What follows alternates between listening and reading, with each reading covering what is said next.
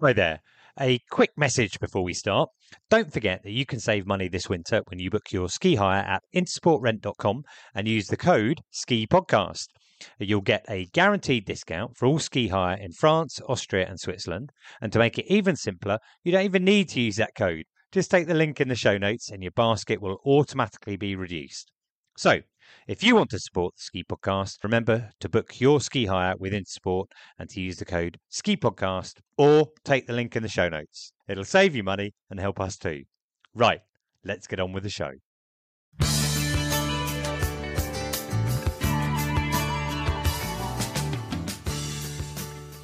Hi there, my name is Iain Martin, and welcome to this bonus episode of the Ski Podcast, all about the speed opening downhill races coming up in Zermatt this autumn. Um, I start off by talking to Christian Ziojian, the uh, director of the races, talk to him about the origins of the race, what they're going to need to be able to actually make it happen.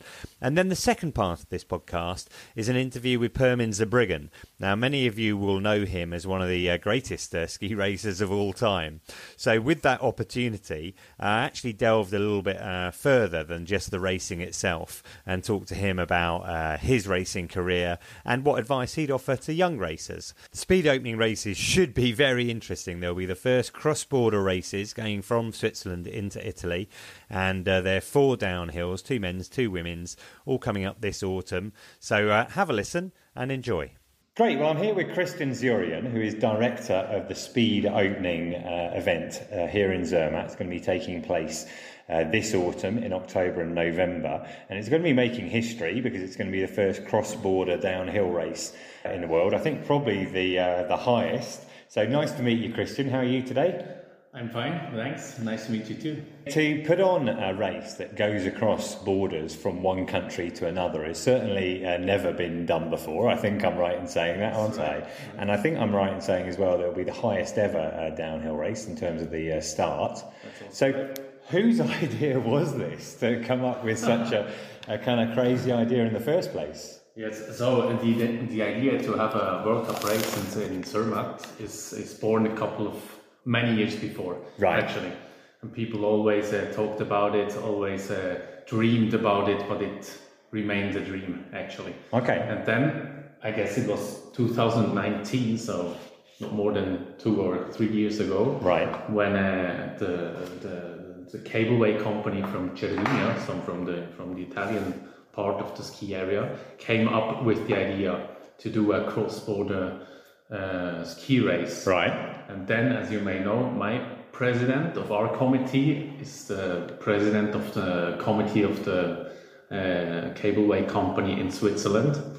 And so uh, he, yeah, he took the idea and he created with his uh, uh, negotiation skills, he created uh, the committee and then worked very quickly forward to to establish these races. Okay, so it's been three years in the in the planning to uh, come together, and I'm guessing you know with so many different stakeholders involved, you've got the Italians and the Swiss and everybody within the resort themselves.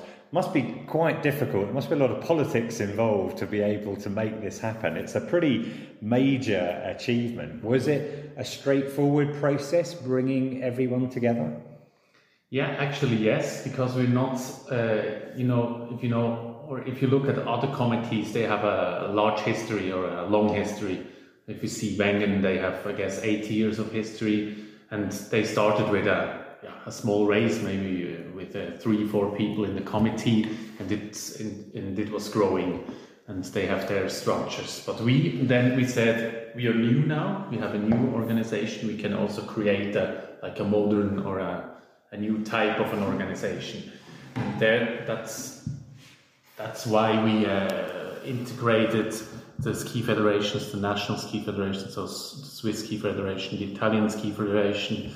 We integrated in our committee also the two cableways and the two tourism offices that we have uh, in the region, so from the Swiss part and the Italian part. And this, uh, as the fact that they are in our committee, it gets a bit easier the the political the political stuff. So to have everybody sitting around the table at once, so you can bring things together, so you're not making decisions outside and then saying to someone, "Oh, you know, this is what we've Yes. uh, looked at." Right. And does it fit in as well with um, the Alpine Crossing uh, opening? I know that's not quite due until perhaps spring of uh, of next year, but the 3S lift system that, that is so impressive that goes up from here in Zermatt up to uh, Klein Matterhorn.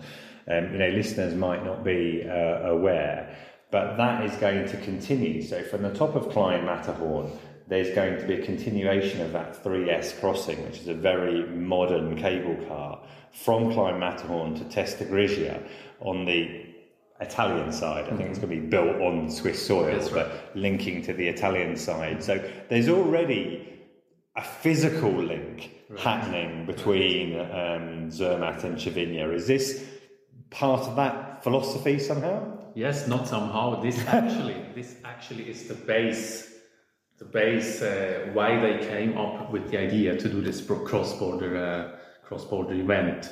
So they talked about this project, and then the idea was created. As I told you before, the idea of the Italian partners was created. Hey, if we have this cross-border cable car connection, we could also uh, also come up with a with a cross border ski race. But then we are now a bit earlier with the ski race than, Yeah. the, than the cable car. We were uh, asked by the FIS to to move on and to yeah to move on and to to to do a first edition of the races this year. But actually, in our mind, it was always 2023. So to be sure that the logistics are getting logistics are getting easier and we have uh, yeah, more uh, facilities to to to host people, to work with people, and yeah, Right, so that's really that's really interesting to me. So FIS kind of brought the race forward because I had a look at the race calendar for FIS uh, World Yes. Cup races for this winter, and the way the races are working out is they fill a gap which would otherwise be there in that calendar. Between the races, the GS races that start off in Solden in uh, mid October, I think, and then going on to uh, Lech and elsewhere after that. So there's going to be two weekends. Was it always when when you were thinking about this race and first talking to FIS, were you always thinking about having it, you know, early in the calendar like this in in October, November, in the autumn? Yes, yes, for sure. Because there are several reasons. So maybe the first one is we didn't want to take anybody else's race. I knew there were some years ago there were rumors that Zermatt wanted to take uh, the race from Wengen, but these are really just just uh, rumors. And we didn't want to take a race from every, anybody. And that's one point. And the second point is that we do not want to uh, establish a race during the, the, the high winter season. That doesn't make sense actually from a touristic part of view. And for us, the third thing maybe is uh, uh, we are at the beginning of the season now with our race. Uh, the, the the whole broadcasting or the whole all the pictures are sent out in the Yeah. in, into the world, the whole ski world, and uh, we can do also from a touristic part of view or point of view, we can uh, do a good promotion for our ski areas in Zermatt. And Yeah, I understand what you're talking about there. I mean, it's going to be great promotion across the world very early on. You know, I, I spend a lot of time with my clients looking at the, the best times to promote holidays, and we see, you know, it's quite a long lead time from people doing their research to actually booking.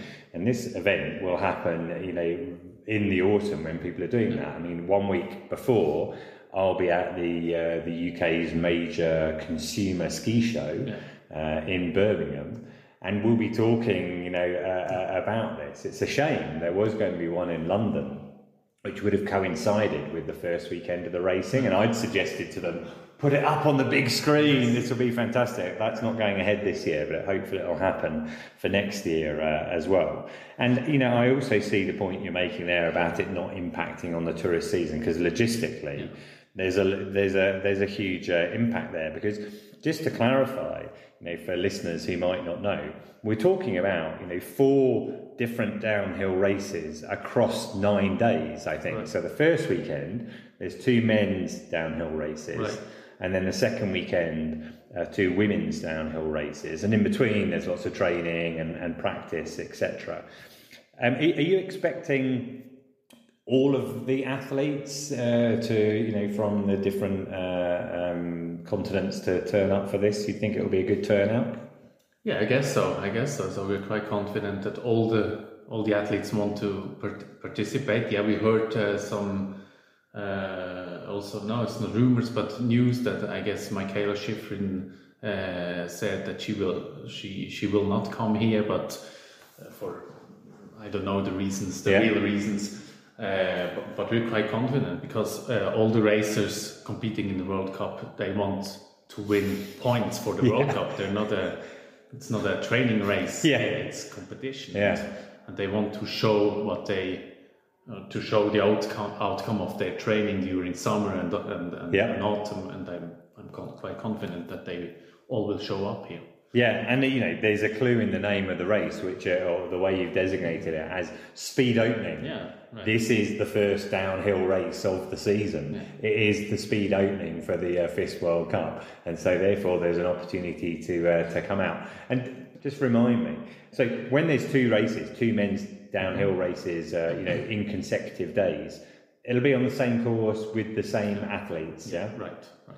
And, and for speed opening, then, you've been in discussion with FIS for quite some time. Is there a kind of commitment to a certain number of years that the event will go ahead? Yes, so we spoke uh, with FIS to, to do it several years, and we are hoping now that uh, we can do it several years. So we give everything to create a, a, an absolute great event here, not only for spectators but also for the FIS and the athletes, uh, a fair event.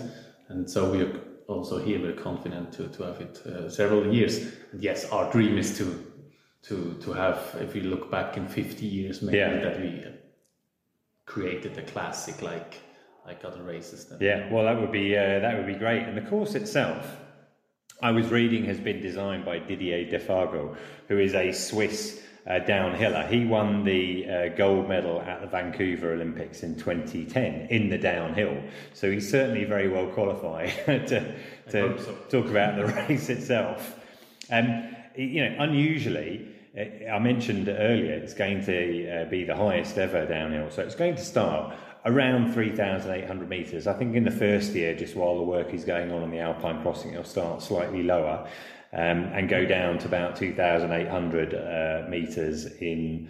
Uh, on the Italian side, so it's going to be about four kilometres uh, uh, long with a drop of, uh, of uh, one kilometre, thousand metres, with a big jump scheduled in for the end, right? Yes, so they're actually we're not, not sure about the number of jumps now because the, the terrain it depends a bit on the train. We Yeah. work, are now working on the terrain, Right. um, also on the glacier, and depends a bit. But real jumps are planned uh, three of each. So uh, slightly after the after the start, Yeah. there will be a jump on the glacier on the Swiss part, and then in the lower part on the Italian side, there's actually the huge jump that we planned or Didier Defago planned. But now I guess uh, they talked for also a bit for security reasons. They talked not to go straight over the jump and fly 80 meters. They will, will do some turns and jump will end in a turn. So it's it's getting a bit Okay. less uh, dangerous, I guess. And then there's the finish jump. Right. Uh, that is called uh, Salto Lago Cime Bianche, and uh, this one also we think will take some meters. right. Okay. Excellent. So it should be quite spectacular Yes. at the end of the well. I mean, the nature of racing over a glacier, glaciers don't tend to be particularly steep. They tend to be a bit more uh, uh, gentle. But putting in those jumps will make it really interesting. Now, I have to have to come to what um, I don't know if this expression works in in uh, Swiss uh, Deutsch or whatever. But the elephant in the room, you know, the thing that we have to talk about that um, maybe Sure. we don't want to, which is you know, currently in Zermatt, the glacier is normally open 365 days a year. Um, but this summer, you know, it closed early. And I think everyone listening to this will be aware that we've had an exceptionally warm summer. That's been the case, you know, all over Europe and all over uh, the world. I wondered whether the decision to close the glacier was in part to protect it for the for the downhill for later on. No, so they're really two different uh, points. Uh, the first one is summer skiing, and yeah. it's not only the, the warm temperatures; it was also the lack of snow in, in spring the or the, the, storage for the snow on the glacier yeah. that, that wasn't there, and so it melted away very quickly. And um, yes, the first point is the summer skiing, and the other one is the, is the, the winter skiing. Like end yeah. of October, it's like winter up here. So for the winter skiing, yes, we need snow, or for our races, we need snow. And uh, the summer skiing now didn't have enough snow, and it was too warm to, to have a secure uh, skiing up there, so they decided to close the, the cableways. And I understand very well, but this was never the, the point to, to close it to protect right. the glacier. Okay. Actually. No, I understand that. I mean, you said there's work going on up there. Uh, you know, are you confident conditions will be good enough for the race to, to go ahead in October and November? Yes. Now I have to be confident at this very moment because I have to work every day on the project, not only yeah. me but the whole team. And uh, yes, there's still two months to go and we have to be ready like 10 days in advance uh, before the race with all the snow and there's yeah we need actually we say we need a half a meter of snow on the glacier. That's not much. Yeah. And for the lower part that is not on the glacier so uh, one third of the slope uh, everything is ready to produce uh, technical or artificial snow. And there we need three four five days of cold weather uh, to produce the snow. But for sure, it would be better if you have a, a good amount of uh, natural snow. for sure. Well, I think you know everybody wants uh, the temperatures to drop and you know snow to uh, to come down. And you mentioned there about the final section of the race, which is on the Italian mm-hmm. side, so it's south facing. But those slopes there already have snow cannons on them, do they? Yes, they're yeah. ready. Today is the 1st of September, so from today on they could produce snow. They are ready since yesterday. Right, okay, because obviously there's no cannons on the on the glacier itself. So, but you're able to create artificial snow there. You need about 50 centimetres of snow up on the glacier, which doesn't sound like very much, but that's because you can move it around and put it into place. Like, yes, and the glacier, you know, is uh, the surface is quite flat.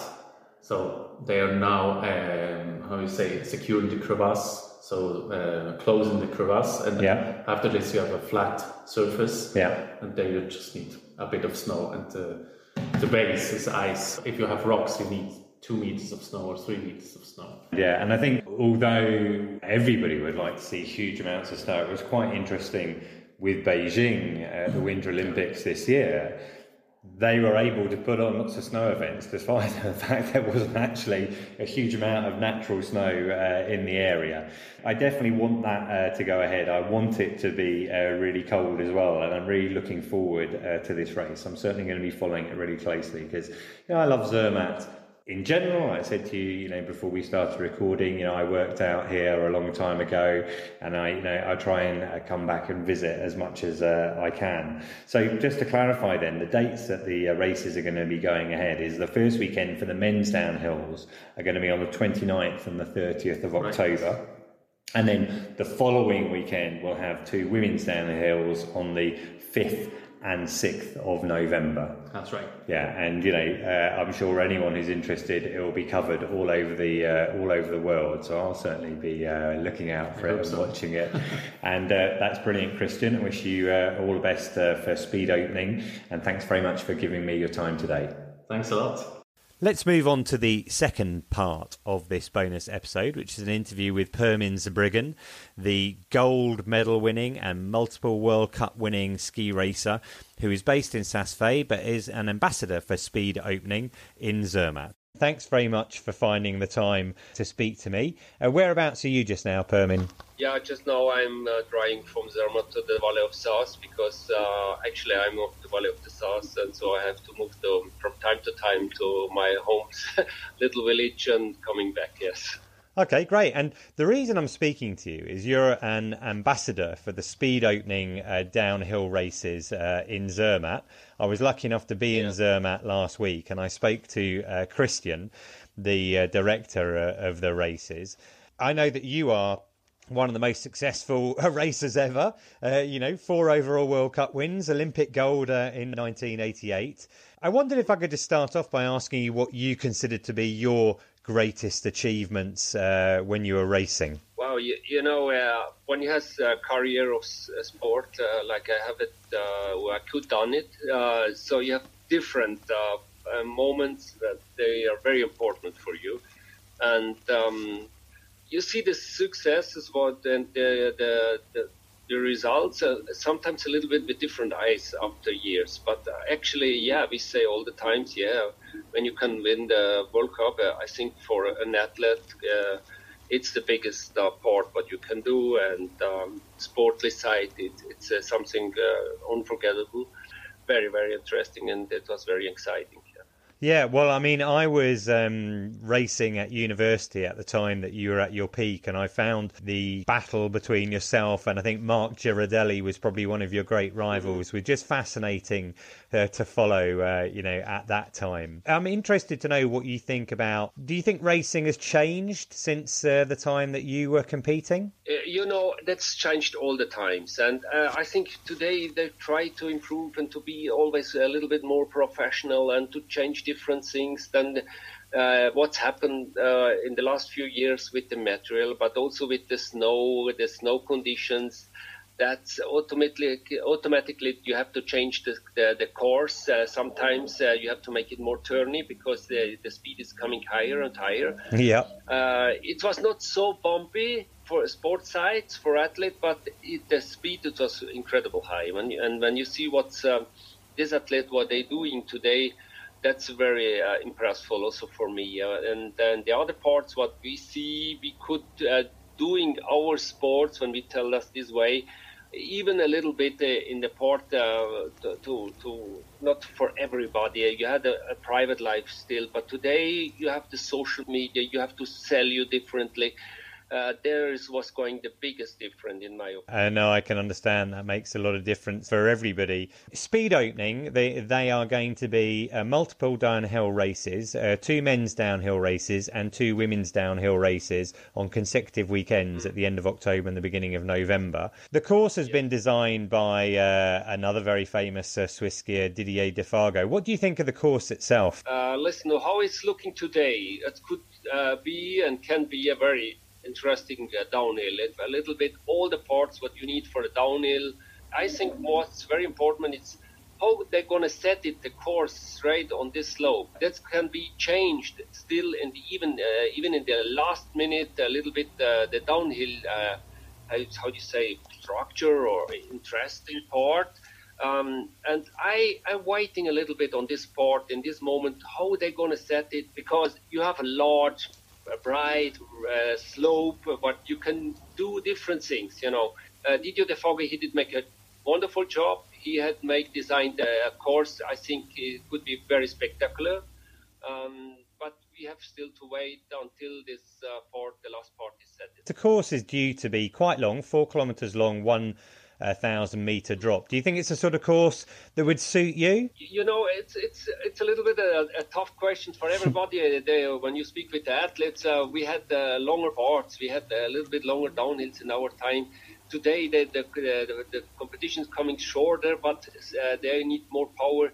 So it's going to be a funny uh, development to see what's uh, what the athlete going doing in this situation. And but I think now we have a good solution that we don't start from the first year from all the top. Yeah. Uh, and uh, uh, so I think that the, the, athlete can also to be to practice a little bit uh, in this high level on 3,500 meters. Uh, so they know in the next year a little bit better what uh, what they need for this condition, also for all the physics what they needed. Um, and I think it's, just a question about the development for uh, and also the program, what the athlete going to do. It uh, finally we have the best athletes on the world on the slopes. Uh, and um, they will handle it very good, I'm sure. Just to uh, reiterate the point, uh, it will be the highest ever start for a uh, World Cup race, uh, starting from the glacier in Zermatt at uh, Matterhorn Glacier Paradise. So it will be a different challenge for the athletes. I was in uh, Zermatt and I went up to Klein Matterhorn last week. Now, the glacier is open for people to practice at the moment, but it's closed for the public. That is because there wasn't as much snow last season, but also because it's a very it was a very warm summer. I wonder what your thoughts are for the future of racing in the context of climate change. Yeah, you, you know, uh, we have a long, long story in our history on the Alps, and uh, we know uh, many years ago we had a lot of snow in the 70s, and then it was coming very dry. We don't know what's ha- what's going to happen uh, the next few years. The skiing part, they have to adapt and to, to look for solution uh, that we can make we can continue to have this kind of nice race. We hope to handle it can handle it that you know, even in a few years. Um, but for the moment, it's quite tough. That's right. We had a very dry winter. The last time it was very snowing. Uh, it was the 6th of December 21. Christian said to me that uh, essentially they just need to have around 50 centimeters of snow on the glacier um, which you know there's a you know should be a very good chance that will happen as temperatures uh, drop. Oh, in relation to climate change, do you worry about some of the classic courses which are you know held at a much lower altitude? I don't worry so much. We have to handle it how it's coming. To, to, to accept that we're going to have just a competition on this highest level of the glacier part or, or uh, to our to 3,000 meters that could be also a little bit tough for all the comp- uh, racers and also for the uh, spectacle to, to, follow the people to follow this race. Yeah, I mean, obviously, one of the advantages of Zermatt in uh, the context of where it's being held is with the uh, the 3S lift coming up from Zermatt and the Alpine crossing, which will be yeah, completed right. in spring uh, 2023. That uh, pedestrians mm-hmm. will be able to, you know, get up high to be able to view the race, which will make a difference. Well, obviously, I very much hope that. Um, we have a good uh, snow season this year, and particularly uh, some good snow over the next kind of six yeah, to eight weeks prior to the event. I've got one more question for you, Pirmin, if uh, you wouldn't mind. I wonder what um, advice you would offer for young racers at the start of their career right now. If someone you know is a keen racer, you know what would be the, the best tip that you could offer them? Uh, so uh, I think uh, we have always to know that um, ski sports is a little bit a, a dangerous sport. Uh, you know, you can have uh, you have can you can be injured. Um, the fourth sport, what I tell to everybody, listen, try to to, to learn something beside your sport. Don't uh, touch everything just on sport, but let you let you expire you also from this wonderful sport of, of, of skiing. It's something unbelievable, and also from the from the attached to the snow from the competition to be the fastest and to looking uh, how you can handle it and uh, in the best your of your possibilities of your bodies and everything. Um, it's it's just a super experience and I can just open the door for everybody do it and make it. I think it's a, a, a good part of their life. well, that sounds like great advice. Do it.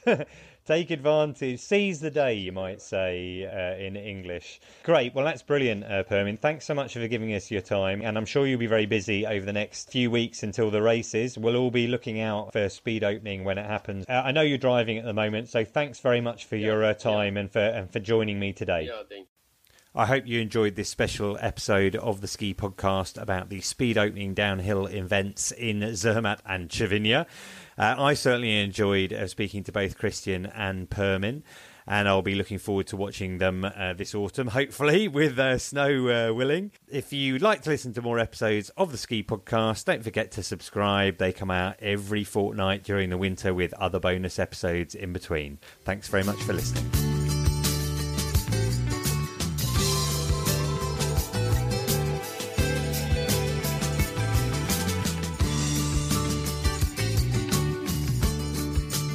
For listening to this episode of the Ski Podcast. Don't forget that if you want to support the podcast, then remember to book your ski hire with Intersport and use the code Ski Podcast or simply take the link in the show notes. It'll save you money and help us too. Thanks again and have a great winter.